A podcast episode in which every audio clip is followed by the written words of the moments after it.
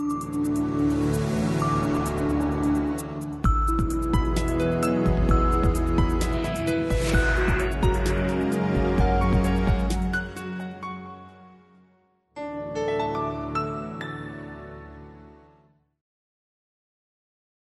welcome to another Take fifteen episode from C F A Institute. I'm Dave Larabee, and today I'm joined by Gus Sauter.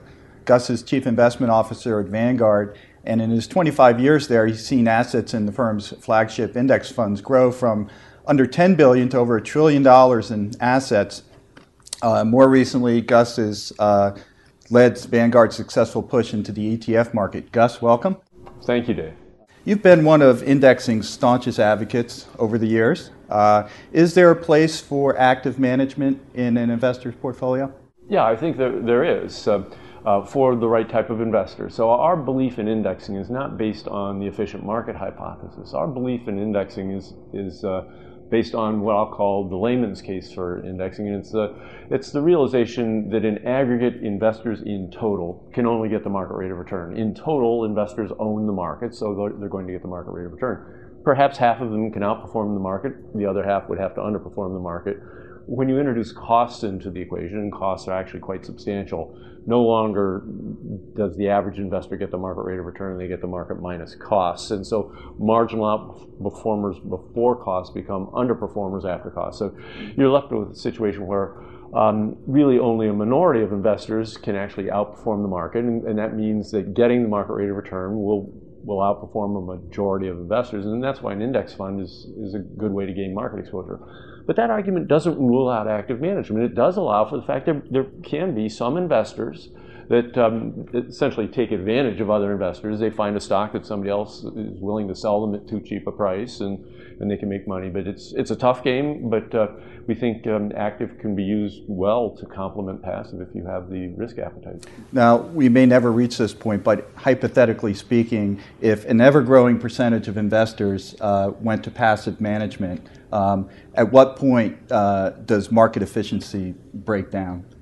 You know, I, I think um, you, you'd find some uh, inflection point. So, it, you know, you could argue that as more and more of the market gets indexed, the efficiency starts to erode. But if it eroded too much, that would entice people to actively pursue active management again and would draw more people in. So I think there's probably some level at which you'll find uh, a balance. And I don't think we're anywhere near that balance. I think indexing will grow considerably from here. But I don't worry at all that uh, you know, we'll ever impair the efficiency of the marketplace, mm-hmm. because there's just too much incentive for people to to cure inefficiencies. Mm-hmm. Now, critics of traditional uh, cap-weighted indexing argue that it overweights expensive assets, underweights cheap assets, and leaves uh, investors with lower returns and higher risk. Is that a fair criticism of indexing? No. Uh, uh, We know that cap-weighted indexing basically provides you the market rate of return. And the argument I just gave as to why that's a good thing, then the question becomes, uh, okay, can you do better than that? You know, can you underweight overvalued stocks or overweight undervalued stocks? Well, um, who's to say that any of these alternative indexing structures do a better job than just a cap-weighted index? There's no, you can't find a layman's case. That simple layman's case I laid out for why cap-weighted indexing works, you can't find a simple layman's case for alternative index structures and say, well, therefore, you know, this drops out.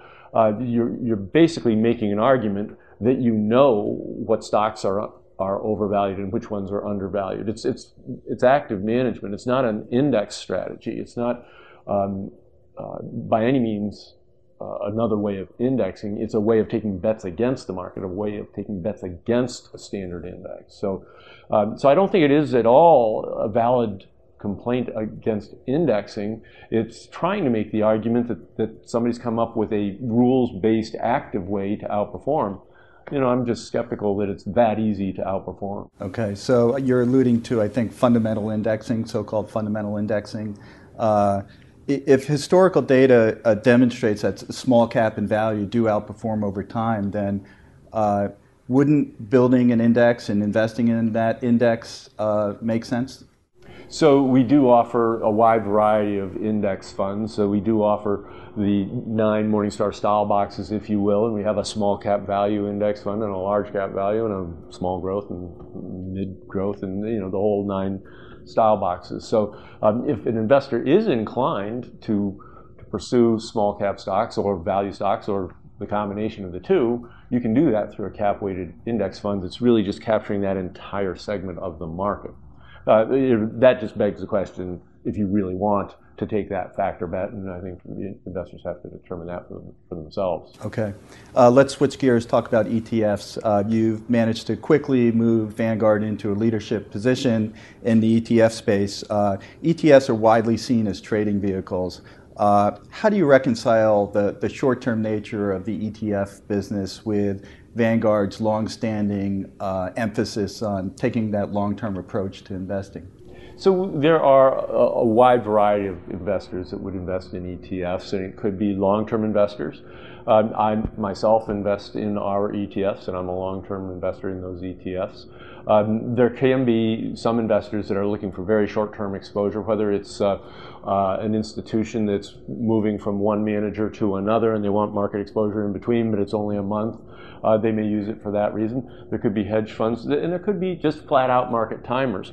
We've actually looked at our investors that use our Vanguard brokerage service and looked at their trading patterns, and we've determined that that those investors who invest in both E T Fs and in our index mutual funds have similar um, uh, trading patterns, in, in whether they're in the conventional index fund or whether they're in the E T F. So just because you can trade it doesn't mean you have to trade it. Uh, um, so it's a vehicle that really can accommodate all types of investors, and I don't think that uh, uh, it, it entices people to trade just because you can.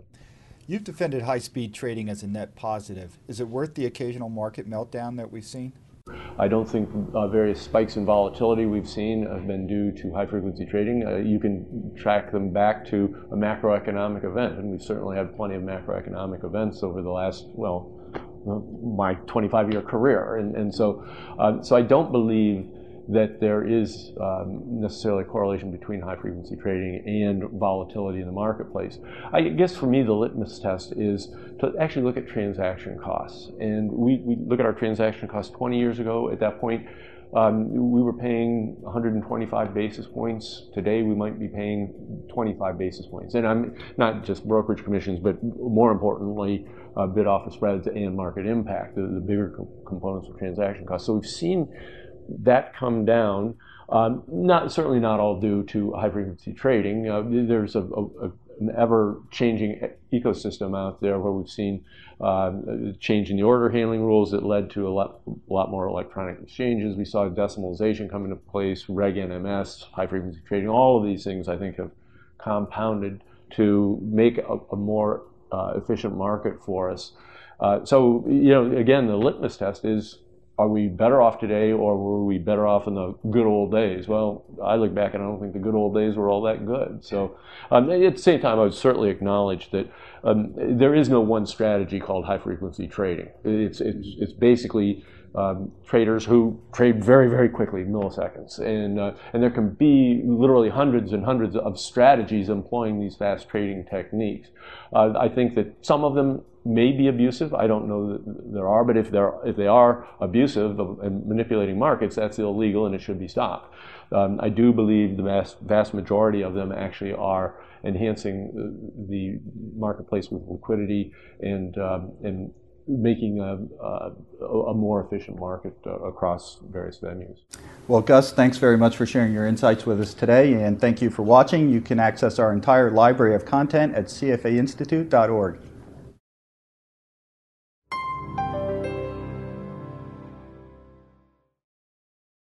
Copyright two thousand twelve C F A Institute. This program is designed to give accurate and authoritative information in regard to the subject matter covered. It is distributed with the understanding that C F A Institute is not engaged in rendering legal, accounting, tax, investment, or other expert advice. If legal advice or other expert assistance is required, the services of a competent professional should be sought.